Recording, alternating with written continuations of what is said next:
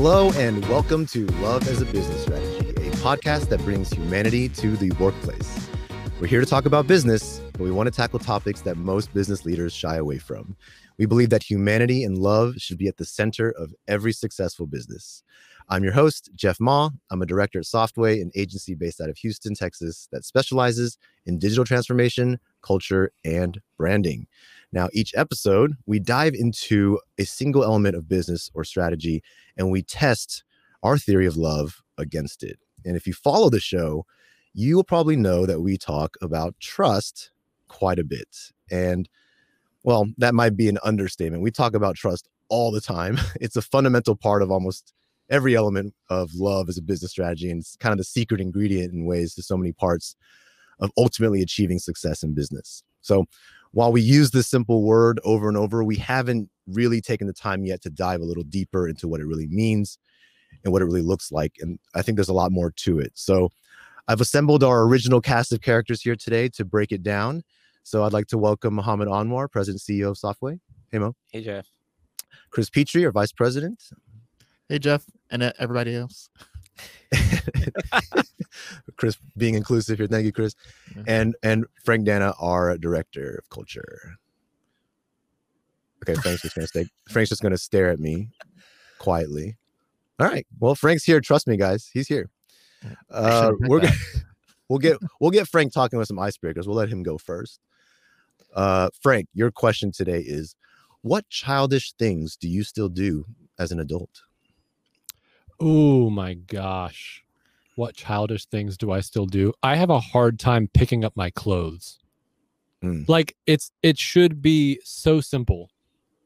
But my I just I honestly like I just don't pick up my clothes very and my wife is like how are you an adult a fully formed man that still is incapable of picking up his shirts and shorts off the ground put them in the hamper you know so, so, so anyway, the question should have been that's a real thing the question should have been what adult things are you capable of doing as an adult? Very few apparently. Also hey everybody i'm excited to be here. Chris, chris what is the best gift anyone's ever given you? Life oh, my mom. There you go. Can't beat that. Simple. yep. Mo, if you could eliminate something, I should thank my dad too, my mom and my dad. Oh, in case they're listening, sorry, I am so sorry. I should be inclusive in that. Oh. Mo, if you could eliminate something from your daily routine, what would it be and why?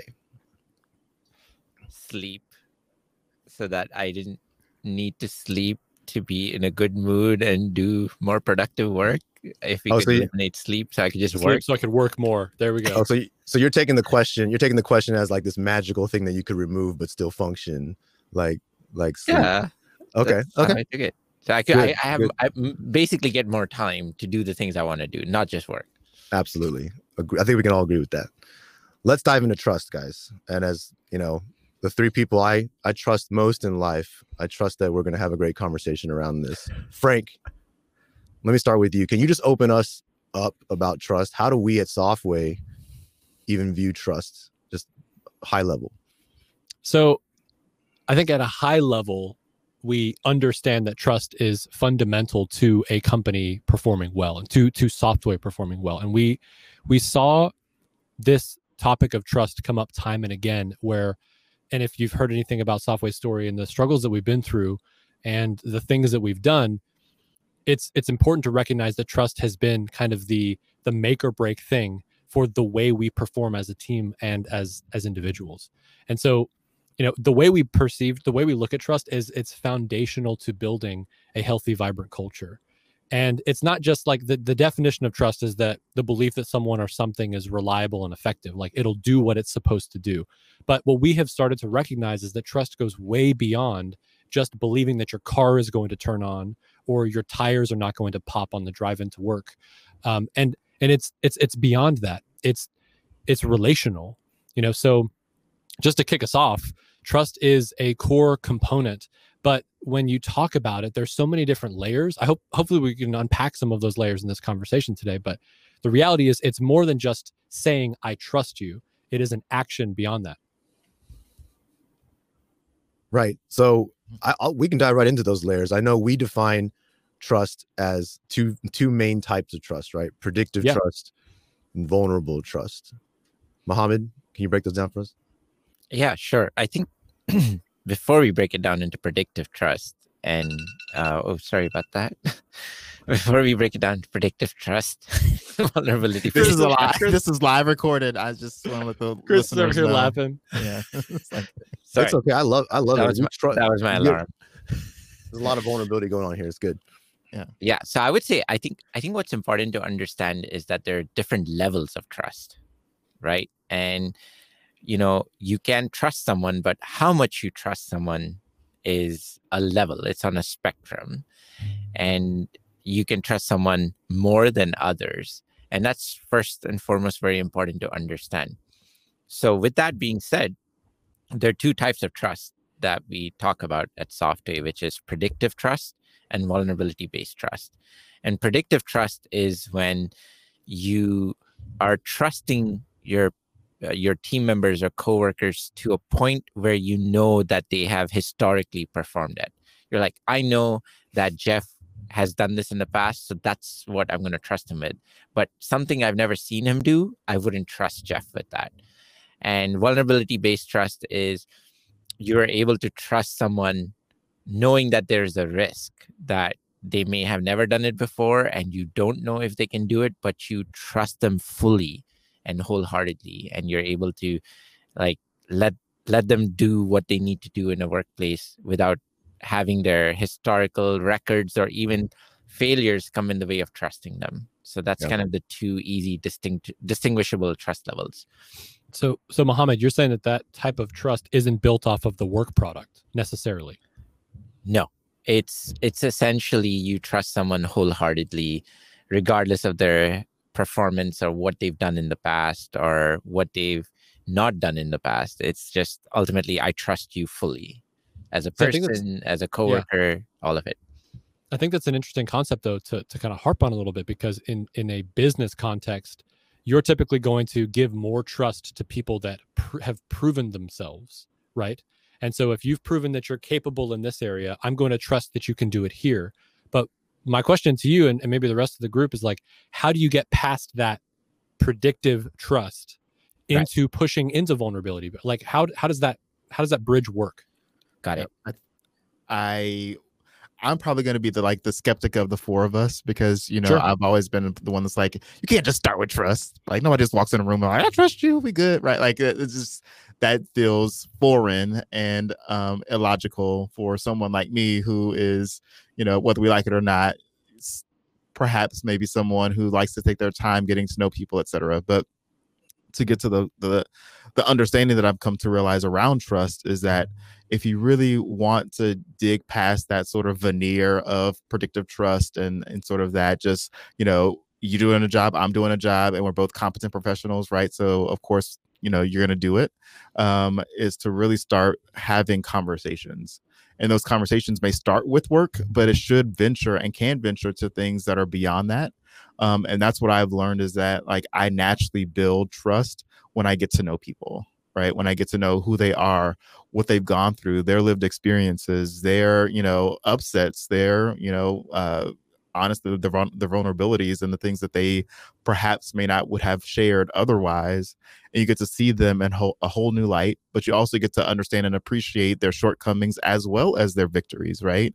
Um, nothing is seen as a threat and nothing is seen as an overshare but everything is put into context where it's like when you're honestly reviewing that work you appreciate it that much more if it's great but also if it's not great you understand maybe the challenges they had creating it and you trust that when you go and talk to them about it they're going to understand listen etc right? But also you can you can actually share your own struggles as to like you know when it comes to technology stuff right? Like i can't do it for you. So like if you're struggling with it i'm struggling too like right? So you you can identify that struggle and you can also still be an encouragement. You can still hold them accountable right? And accountability doesn't have to be punitive um, but to me when you have that ability to see beyond what's surface and get to the meat of someone's core their character their experiences their background you know the things that they've gone through as a human you can actually find it very easy and simple to start building that trust right? And it's not something it's it's, it's a journey that you take. It's not a line that you cross. Yeah. So I I think to that point, Chris, you're talking about the importance of relationship in building trust. Mm-hmm. And I know that there are like three elements of trust, right? There's you know, does does this person have the knowledge or the expertise to be able to do the task? I do. Um, right? and and do you do you consistently walk the talk? Are you able to do. deliver on what you say you you you strive to do? And then lastly, it's relationship. These are like the three main elements of trust. But Yeah. you know, I read this study on Harvard Business Review where with these three elements of trust, um, if someone isn't really knowledgeable on something, uh, you know, the trust level can drop a little bit. And same thing with walk the talk. Basically, your trust level can drop a little bit, but it's easy to rebuild it back, provided you have relationship. But if your relationship with a person goes sour and it's not on the good terms, no matter how strong you are with the knowledge and consistency in doing what you say you'll do, it doesn't matter. Your trust will drop dramatically. So, relationship is extremely important to build trust with your coworkers.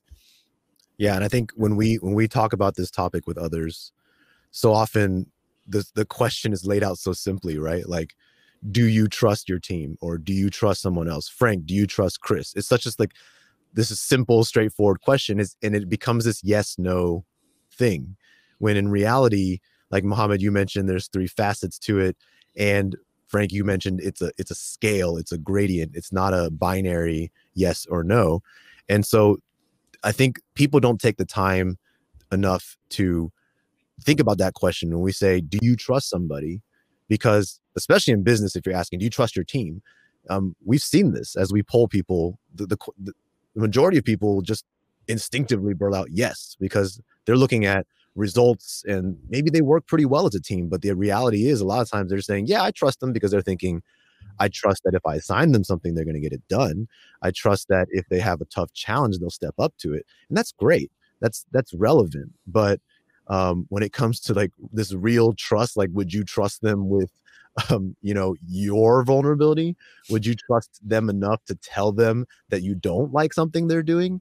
And the question suddenly changes completely, right? People will ask the same group of people, "Do you trust each other?" And They'll say yes, and then you'll say, do you guys give each other critical feedback?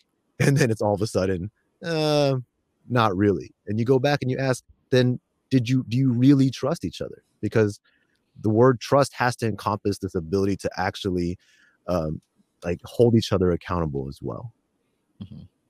I also think that in that situation, trust actually can help you get or prevent from going to a place of anger or resentment, right? Because if you have that situation where someone has messed up or you need to give critical feedback, you are actually less likely to be triggered by any of their reactions, no matter how bad or positively they take it.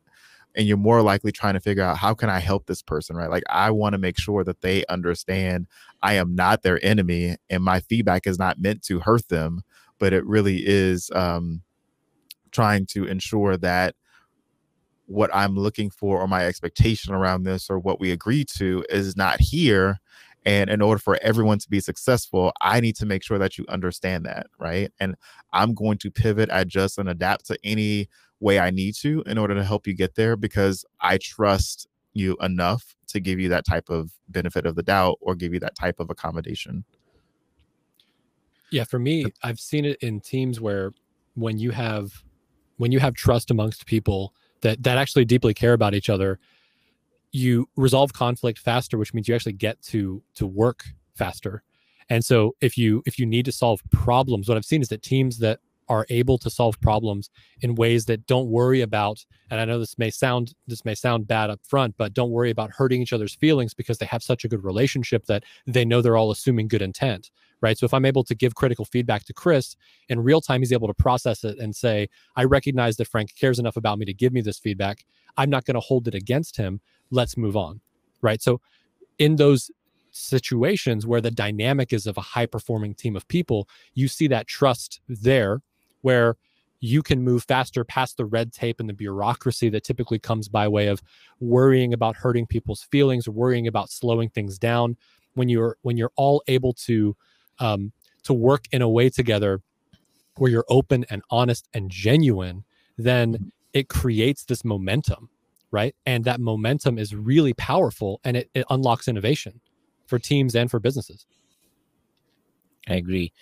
So, Frank, on the opposite spectrum, yeah, um, you know, we've been talking a lot about vulnerability-based trust right now. Can you can you speak to what are the impacts of only allowing your trust to go to a predictive layer? How does it hurt a business? So, if you break down what predictive trust is, right? So, if it's built out of consistent observation, so you're constantly seeing someone or a group of people just doing these same tasks, and you're not giving them anything that pushes them or creates opportunities for growth or innovation, then you're essentially closed to failure and risk. And that's one of the biggest issues and the hindrances that that holds people and teams and organizations back is you're limiting the trajectory of where people can go and their capability because you're you're refusing to allow them to move forward.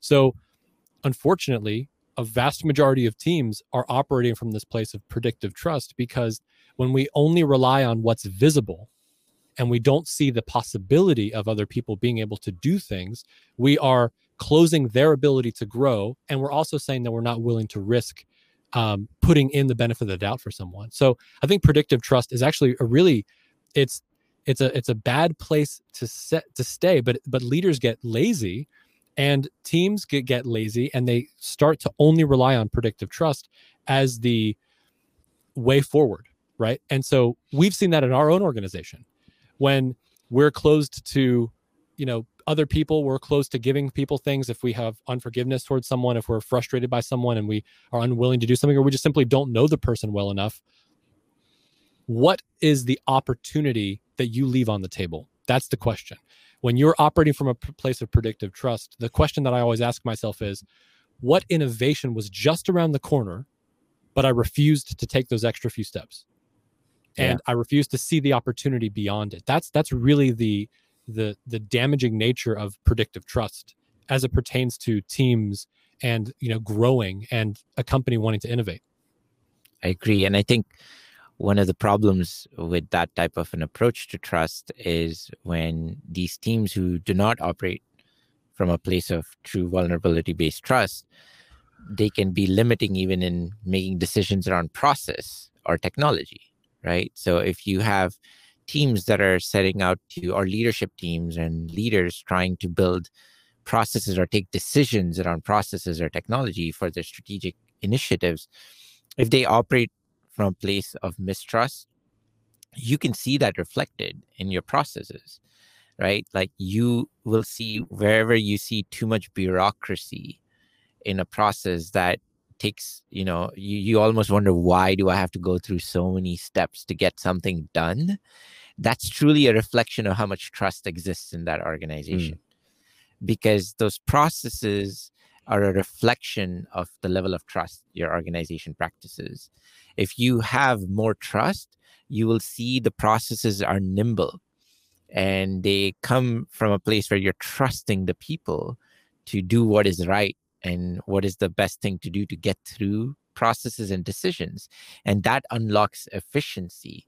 You're able to speed up things, you're able to get things to finishing points faster. And many organizations don't recognize that if you are unable to operate from a place of vulnerability based trust or high levels of trust, you are actually slowing yourselves down. You're creating inefficiencies. And same thing goes with innovation. If there's a lack of trust within the organization and you know then the team is unable to unlock innovation because they may not trust each other to give ideas or to share ideas there are many organizations that actually pit people against each other through ranking systems and performance reviews where you're ranked against each other at that mm-hmm. moment in time people are going to keep their ideas to themselves or try to do what they think is best to get their name recognized and to be able to climb the ranking system. So collaboration is killed. Collaboration doesn't exist when you don't have that trust with each other. And that kills innovation, and you're unable to maximize and unlock true innovation with technology and process. And ultimately, you look at all these digital transformation initiatives and many different strategic initiatives um, that uh, go on in organizations, and you know a lot of them fail, and they point to oh well the technology was bad or the process was bad. When you really look at the root causes and not the symptoms, you will see that it stems from lack of trust. Ultimately it all boils down to lack of trust. That's why a lot of these initiatives fail. So talking about applicability we, we understand the importance but when there when you don't have this trust how do you get started so i think from a process perspective i think one of the best places to get it started honestly is to have a a recruiting process that helps you really build relationships and understanding around people, right? When you hire people that you can inherently trust, it's not that you've built that trust in the recruitment process, but you find you find people who reveal themselves in ways that allow for you to really see who they are. You actually are naturally bringing in people who can, you know, sort of contribute to that vulnerability trust that could be existing already in the company team or environment um, and it's honestly you know a way to ensure that who you're bringing in resembles the values and the things that are cherished internally and i think like mohammed you once someone is in an organization i've always been inspired by um, how you position starting with trust right can you talk a little bit about how like after that after that recruiting of the individual comes in and you let's say mohammed you meet them for the first time mm-hmm. um, from a full to empty meter empty being 0% trust, full being 100% trust. How do you walk in the room with someone that you just met? I start with them with a full tank of trust. I have to start there. And that's what, you know, we we strive at Softway is like you start with trust. You don't have to earn your trust or build up trust over time. You should start with trust. And that's that's what vulnerability based trust is. You trust everyone from the get-go. And when you're able to create that environment frank it it's it's very powerful because the new uh, new team member coming in when they see their leaders trust them from the get-go and genuinely trust them they will actually give it all they got to make sure that they don't disappoint and lose that trust. That's how powerful it is to start from a place of trust. And that way you are also able to build trust towards you. When they see leaders start with trust then easily that trust is reciprocated towards the leaders and then you're able to cre- complete that full circle of trust between you and your teammates. Because if every each person is waiting for the other person to start trusting then you might never get to a place of trust right? Right so right. I, I i always say the burden of creating the environment of trust in the organization always has to start with leaders. Leaders have to take the first step hmm.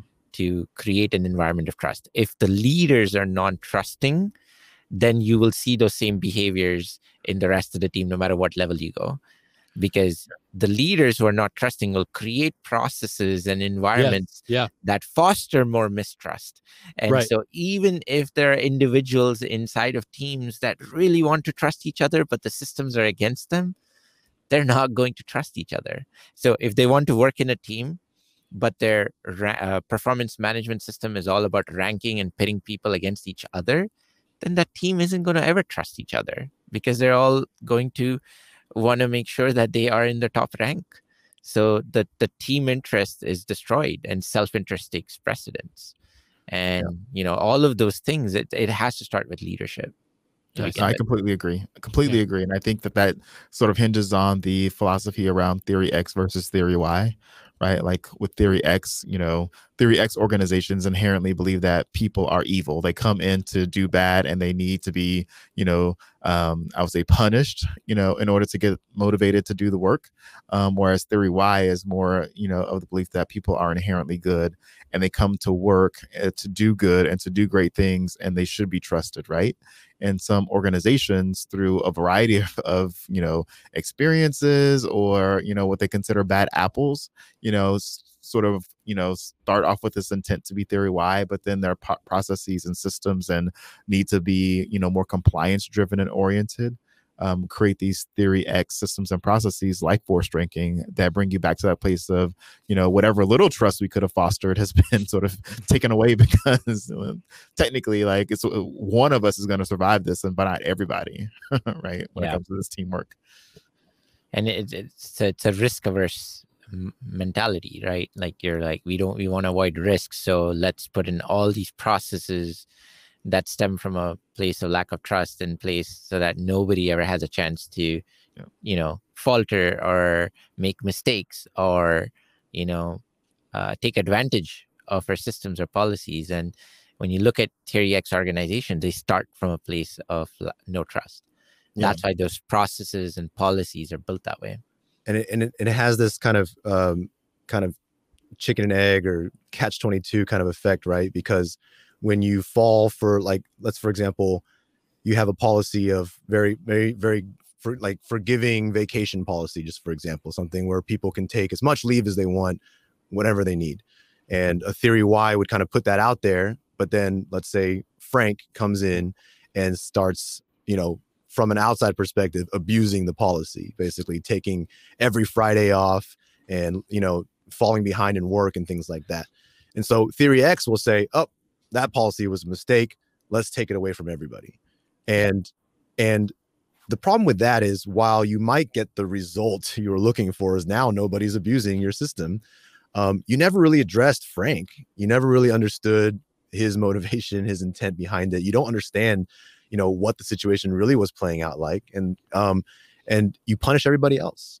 And yeah. so my, my question for you guys is, it theory Y sounds good in in theory, um, But if I'm trying to be theory Y, um, but I still have these predictive trust issues. For instance, I want to be theory Y and build relationships with everybody. But uh, Chris historically and traditionally does not deliver on time. You know, like I I don't trust him to get the work done, but I'm trying to trust I'm trying to still build that relationship with him. What can we do to kind of bridge that gap to prevent going to theory X? Well, I would hope, Jeff, that you would come and talk to me and ask me if there's something that I you can do to help, or if there's something that you don't know that's preventing my on-time delivery, um, and we can sort of figure out a solution that might actually get us there. But in the in that situation, we would actually be building trust because you would have more empathy or insight into what's happening on my end. I would also understand that, oh, this is very serious, Jeff. I didn't realize that perhaps my nonchalant approach to this work or the delivery of said work was bothering Jeff or was being sort of, you know, or was hindering Jeff in some way, but you coming and talking to me about it, like we start building that that bridge, right? And it becomes less of a punishment and we're going to punish everybody and it's more of just like, oh, now I got it. We all got it. We're on the same page, right? We're, you know, one happy ship. Like let's keep it moving, right? Um but I think that that is to me the honest way to go about it is when you see something, say something, but say it in a way that is, you know, empathetic or at least considerate of there are things that you may not know that could be happening away from your eyesight or line of vision that that person is going through that might actually be justifying why they are doing something that you find either unacceptable, offensive, unprofessional, whatever the case may be. Right. Yeah. And, and the irony of theory X is like I was saying earlier, the catch 22 part is that once you implement the theory X, you now close, you further close doors for those conversations to happen because now mm-hmm. that's the policy. Those misbehaviors apparently just be like just disappear, even though the people who would have done those things are still the same people. They have not been addressed or discussed, and those problems pop up in other places, right? Yeah. Yeah. And then it creates, I mean, ultimately, what type of culture does that create? And what type of workplace what type of environment is produced when you know people look up and go oh my gosh why are things so slow? Why does nothing get done here? Yep. that's by design. It was yep. designed that way you know? So is that is that the type of culture that you want to create opportunity for innovation and, and creativity? Like is that the type of place that you want to, to build? And it all stems from trust. So even though people may be like well how does trust ladder up to business outcomes but then you see the, the the policies and the processes that are putting people in these states of mind where they don't want to do work where they don't enjoy being a part of the team or the company and it stems from a lack of trust yeah and so so as we enter the realm of culture i'll kind of bring us to that point right what what is trust and love together? What is the connecting point here? So I would I would have to say that when you think about from a family perspective, you know, you love your parents, you love your family so much so that you trust them unconditionally, right? And I know that, you know, at a workplace you can't say that you can have the same level of a family unconditional love. But if you borrow the principles of why you are able to trust your family so much and try to borrow those philosophies into your environment at work, it all comes down to relationship. You know, the um the the fact that you have so much that you may have gone through together from a vulnerability standpoint. You're vulnerable to each other. You have emotional exposure. You're dealing with the risk together. And uh, you're also dealing with uncertainty together, like uh, any family does through the course of their livelihoods. If you're able to bring those philosophies and and make an environment inside of your workplace where you can mimic those those three components you can truly build that vulnerability based trust and by having empathy with each other that care and compassion and looking for the goodness in each other instead of assuming bad intent of each other. All of these principles of love if you're able to bring to your workplace and your team and your coworkers then you can definitely build those high levels of trust. And so that's how i see the correlation between love and trust jeff. Absolutely. And as you can see mohammed just listed off like a greatest hits of the love as a business strategy podcast. So you can see that trust is basically at the center of so much that we talk about um, you check out any of our other topics you'll probably hear this word come up because it's just so foundational right? To to being able to it's it, if without it you're not going to be very successful in many of your other endeavors when it comes to, to culture and love as a business strategy. So with that um, let's bring this episode to a close you know i love it love as a business strategy we are posting new episodes every tuesday and hopefully you enjoyed this topic about trust we're always looking for more topics that you might be interested in you can let us know at softway.com slash labs that's l-a-a-b-s and please leave us a review if you like what you heard. You have feedback for us on Apple or Spotify, um, a review would be great. And with that, I want to thank my friends, Mohammed, Chris, Frank, for this great conversation around trust. And we will talk again on another topic next week. Thank you jeff. Thanks, guys. thank you guys